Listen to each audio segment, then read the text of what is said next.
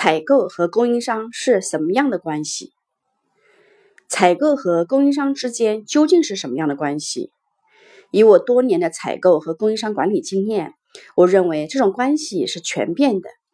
有时候是情人关系，有时候是师生关系，有时候又是敌我关系。而苹果更多的是师生关系，华为是在情人关系和敌我关系中不断切换。先说说苹果的师生关系，学习能力强、学习态度好的学生，老师自然会重点培养。很多公司就是这样被苹果在三年之内带入上市公司的行列的。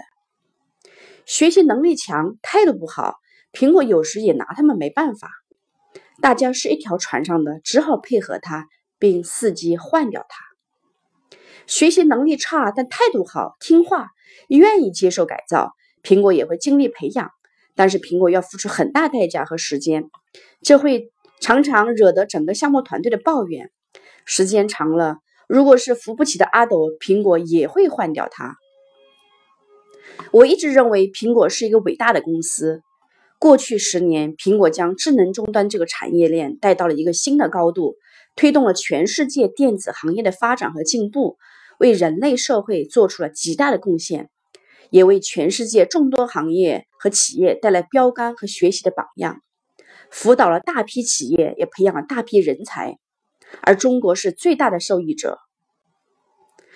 再来说说华为的情人关系和敌我关系，受华为自身的市场地位和技术瓶颈所限，华为有时候不得不依赖供应商的供应和支持。才能保障自己的产品如期上市。很多采购喜欢用“跪舔”这个词来形容华为对待供应商的态度和方式。我认为，华为在这种情境下对待供应商，就像对待自己的情人一样，一个劲的好啊！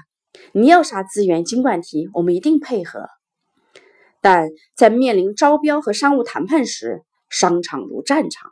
这个角色会立马切换到敌我关系，拍桌子打板凳发飙上火是免不了的。